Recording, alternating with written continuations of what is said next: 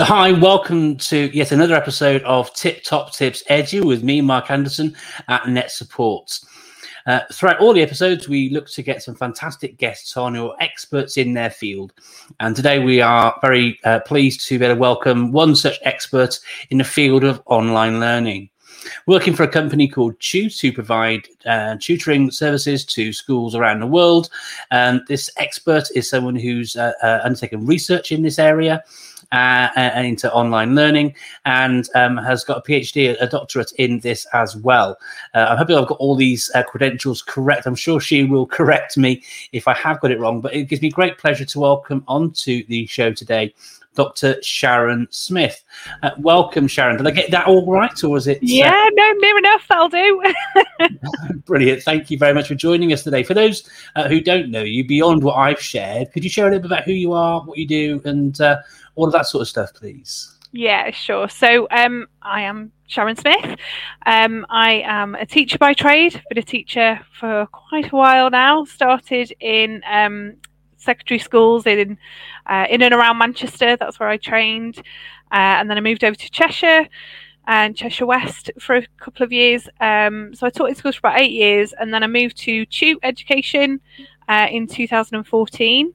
Um, I guess I moved over trying to find the answer to the question that had plagued my career is there a better way of doing this teaching and learning stuff can i find other ways of doing this for particularly disengaged students um, and that was my kind of way in if you like to um, online education and since then i have indeed finish, finished my doctorate um, and last year I completed a fellowship with um, BJET as well.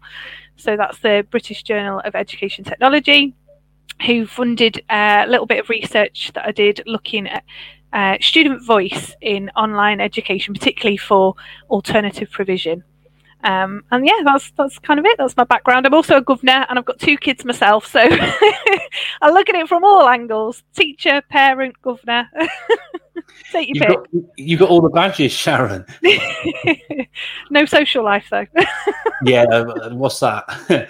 uh, so, it's, it's, to me, it's clear why I've got an interest in, in the work that you do, given that I, am so interested uh, um, in in effective uses of technology in teaching and learning and those sort of things.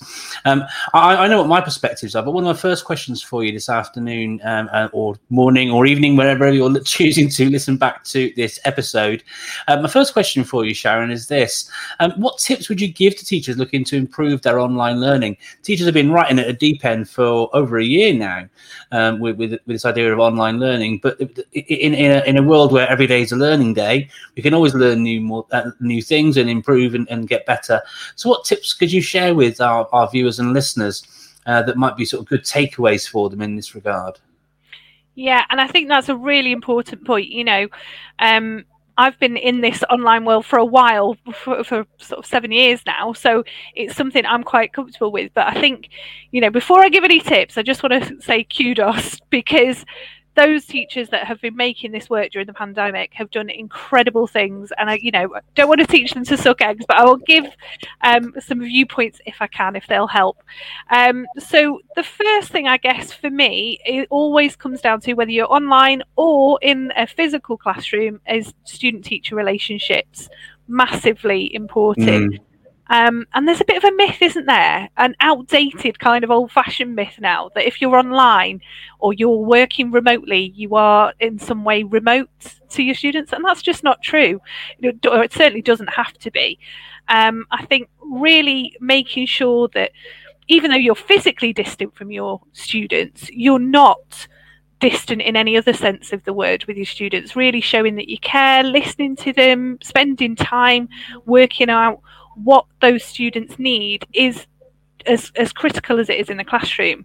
Mm. Um, and we do have to work without some of those traditional clues that we would have. We'd have our sort of visual checks. You'd see what their demeanour's like as they come into the classroom. You'd be able to read their mood, their facial expressions. Mm. Um, and I think when you first get on into online teaching, there's maybe a little bit of a reluctance to give over too much time to chit chat at the start it's not a waste of learning time at all to foster relationships with our students and show them that we really do want to know how they're getting on, how they're w- working on their academic work, more broadly how things are going. Um, I'm a big fan of Hattie's research, and um, one of his big takeaways was that, you know, socioeconomic status, professional development, class size, types of special programs, all sorts of things impact on student progress and attainment. But nothing has a bigger effect than student teacher relationships on academic growth. So mm. that for me is is is the first one, I guess. Be remote by all means, but don't be. um, I guess uh, ensuring the tech and the teacher is up to task. And I don't mean that in terms of slighting any of my teacher colleagues. Um, but for example, you know, I've been teaching online for a long time. However, did a Zoom quiz on Friday night, could not get an audio clip to play at all for my family. so I think whenever you're moving into a new bit of tech, um, spending some time making sure that that tech is fit for purpose and that you as the teacher are in control and know how to work the application to its fullest effect is really important. Um, it's horrible, isn't it? We've seen so many examples during the pandemic of things going awry. Too many memes have been born from unfortunate teacher experiences with uh, various video calling and, and all sorts. So, yeah, just, you know, we've where I am at Tute, we've kind of got our own platform for this sort of stuff. But it doesn't matter what platform you're using, so long as you are, you know, confident and competent in using that platform. Um, so I think that's really important. Um, evolving pedagogy for online. I, I, you know, I keep hearing the phrase digital pedagogy now. We need a digital pedagogy, um, and that doesn't mean that we throw the baby out with the dishwater and we you know, um, forget all the things that we've learned about classroom practice. Mm. But it's just that acknowledgement that actually some things that maybe work really well in a classroom might not transfer very easily to online education. Other things that perhaps didn't have so much of a, a presence in a physical classroom might need to be kind of ramped up a little bit online. So our instructional design might need uh, might need developing a little bit. Um, for me, sometimes online learning, initially at least, involves a little bit of scaling back um, from the complexity because mm. by the time our students have got into their online classroom, they've navigated a new site, they've logged in, they've worked out what they're doing with their audio, they've tested the micro. You know, the complexity level is already pretty high. So we need to just give them that room to adjust and sharpen the focus in our lessons to maybe chunking things down a little bit more, um, making through we're mo- making sure we're moving through each step in a, a more um, kind of suitable pace. Mm. Um, even things like waiting a little bit longer for a response. You know, if you're asking students to type in a chat box, what is it in a classroom they tell us to allow 30 seconds thinking time? Well you can at least double that because they've got to type it as well. Mm. um, not being afraid of the silence i guess. Letting that sort of play out is um, is something as well I guess that's um, really uh, sort of linked closely to your area of research with student voice as well. Then it must be really important to uh, uh, uh, listen to the students to find out what works for them and how they're working and all those things. And again, that goes to relationships too, doesn't it? Could you share a little bit about your research into student voice and how that sort of links into online learning? Yeah, of course. So um, the the most recent stuff that I've published is all to do with um, alternative provision students accessing um, online education as a form of, of, of AP. Um, and that was kind of begun before the pandemic set in. So I didn't realize how um, relevant it had become. Um, and what we know already is that student voice is a really critical tool um, for engaging students and student engagement. And I'm using those two terms um, consciously there, you know, getting students involved and interested in their learning, um, absolutely, but also getting them to kind of um, respond to the learning and the, the medium through which it's being delivered. So that level of autonomy is really in, important for students. Um, giving them a forum in which they can be sort of honest as well and give anonymous feedback in a secure surrounding. So there's been a real kind of um, focus on digital data collection uh, in strengthening um, kind of that security for students to be able to give honest feedback. Students don't like to criticize their teachers for mm. lots of different reasons. So I'm a real fan of some of these data collection methods. It gives um, a whole new kind of uh, area. Um, we know AP in particular uptake is increasing. There's been lots of data around sort of the Timpson report. Uh, the Education Policy Institute both did big publications in 2019 about the number of students accessing AP and also um, off-rolling as a, as a real issue. There's a large number of students no longer in mainstream education. However, what we also know is that once students leave mainstream, quite often there's not much opportunity for them to give any sort of feedback or student voice data on how they find that provision, whether it's working for them, whether it's helping them to succeed. Um, and I, I, think that's been startling for me in some ways during the pandemic as well, that there's not been a massive amount of opportunity for students to give their views, their input on the forms of um, online learning that they're doing. Does it work for them? Mm. So my research used what we've been doing at Tute as an example of this, but it could be replicated in lots of different situations using digital data collection methods to gain student voice. Um, look for um, a kind of pattern, if you like, in what students like, what they don't like. There was a bit of thematic analysis of uh, the data collected, and then really just looking for ways in which we can turn up the things that students do like um, and maybe reduce the things that they don't like. Um, and, and just really looking at how viable is online learning for that particular group or any other group of students as well. Mm-hmm. Thank you, Sharon. You mentioned Tute you work with. Uh, could you talk and share a little bit about um, what Tute is, who they are, um, and, and, what it is they do, please? Yeah, sure. So, Tute um, that I have been working with for quite a while now. Um, we are an online teaching uh, company. Um, so basically, Tute fills gaps in provision for schools and not, uh, non-mainstream settings, and those can be all sorts of gaps. It can be where um, students need some intervention or catch-up lessons. Uh, that's some of the work that we're doing at the moment with the NTP program. Uh, but prior to that, we also deliver full courses in GCSEs and A levels. Um, we teach from Key Stage 1 up to Key Stage 5. It can be uh, in a school where maybe they've got a current staff shortage and there isn't a teacher or a subject specialist available for a specific subject. Um, they've done enrichment. So, a real broad mix of provisions. Um, that we offer. Um, I think it's something like 30 subjects at the moment. Um, and I think they're up to about 60,000 lessons. So they've been going a while, they're well lot, established. yeah. Um, so, you know, it's a really great opportunity for me as somebody who's interested in online teaching to, to kind of see these lessons in practice, how um, students react to them, uh, the progress they can make. Um, and as I'm sure you and your listeners are well aware, everything is all about evidence informed practice in education. Um, so, you know, whether that comes in the form of more um, quantitative data, looking at progress and attainment, that's something that we look at to how students are learning in um, terms of, you know, how many grades progress do they make, how many um, grade fives and above, how many fours and above, as we would in school.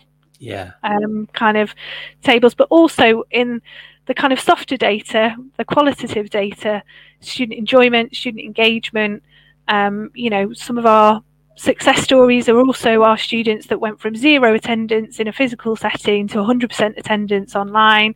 Um, and that's for a lot of our students is also a pathway back into mainstream. You know, they will start with us and they'll realise, oh, actually, I don't mind this learning stuff, mm. and end up going on to sixth form or college or something like that as well. So, yeah, a real kind of um, eclectic range of provisions that we have over at Tute as well. Thank you ever so much. You mentioned in that uh, um, bit then, Sharon, about the NTP. For those um, who aren't aware of what uh, NTP is, uh, in uh, England we have access to this. Uh, in sorry, in the UK we have access to this thing called the uh, National Tutoring Program, which has got funding available for schools to be able to tap into um, a variety of, of um, services and solutions uh, to try and help young people who've missed school due to uh, one reason or another related to the um, COVID 19 pandemic. Uh, have you got any advice at all, Sharon? It's obviously, uh, uh, and mentioned this in our little conversation before we went live on the recording context is key in everything. Um, uh, and so, you know, uh, Tute, for example, might not be appropriate for some settings and things, but um, obviously it is hugely appropriate for many settings. Uh, so, have you got any tips you could sort of give to schools, either with your tute hat on or a sort of uh, governor hat on, uh, teacher hat on? Um, uh, about the best way schools can go approach sort of going about uh, making the best use of that NTP funding. Yeah, so the way that the NTP came about is that the um, Education Endowment Fund have done quite a lot of research into small group and one to one tuition. And obviously, after this year, with its various demands for, for teachers, it's quite a big ask, isn't it? To then ask those full time, already working hard teachers to deliver in house additional one to one and small group tuition. Mm. So providers like ourselves, and there are others doing this as well in um, kind of face to face contexts, online contexts, various contexts, we have been used as um, a kind of solution to this. And, uh, you know, uh, through the NTP program, like you say, it's all subsidised um, to reduce the cost as well for schools. So, what we've been doing with our um, organisations is that they have been assessing their students, um, maybe grouping them into either single one to one groups or small group tuitions where they've got similar needs and then devising a program of lessons for them. So it the way that works because we do 45 minutes lesson uh, 45 minute lessons rather than an hour we find that works better for a lot of students. Um, we have been um, doing a program of 20 lessons whereby the school is able to sort of say um, okay these are the things we've identified as areas of need. Uh, can you deliver a package on these 20 lessons? Mm. Um, so for Tute, that's worked really well. Um, and schools have either come to us with a bespoke list or we've got sort of like a menu and they can pick and choose which lessons are best for those students. Um, and I think you know that's working really well there's some of our schools have, have had already fantastic results and also i suppose during lockdown three nationally, but two for the schools. The second set of school closures, it gave some really good consistency for the students to be able to continue lessons so that that kind of uh, lost learning in inverted commas that we keep hearing about was mitigated a little bit. Um, I think, like you say, though, it is entirely down to context. Um, and you know, for all our students, I would say the most important thing in, in terms of catch up is recognizing where those students are at now and mm. what they need to to move them on. It's it's basic assessment for learning, isn't it? Where are they? Where do they need to be? How are we going to get them there? And if you know online learning is one of the tools that you can use to facilitate that transition between where they are now and where they need to get, in a condensed space of time, of course, um, for a lot of our year 11s, um, then that's all the better. Mm. Uh, that's really useful and um, very salient and sort of meets with the, my, my, sort of approaches and ideas behind it as well, Sharon. Thank you very much for uh, sharing all of that. Uh, we're getting towards the end of our uh, allotted time for this recording today, but I wanted to just ask to, to, to, as a final question, was there anything else that you felt like would be useful to any of our teacher listeners? Uh, any other tips or anything that you'd like to share just before we start to wrap things up today, Sharon? Um, I think I'd just go back again, I guess, to student voice. I mean, like I say, we all measure progress and attainment day in, day out. But, you know, the biggest agents in any learning activity are the students themselves. So for me, it always comes back to listening to our students. What is working well for them? What do they engage with? What do they make progress when they're doing? And how can we turn up those opportunities for students? How can we ensure that they get more of that and less of what doesn't work for them?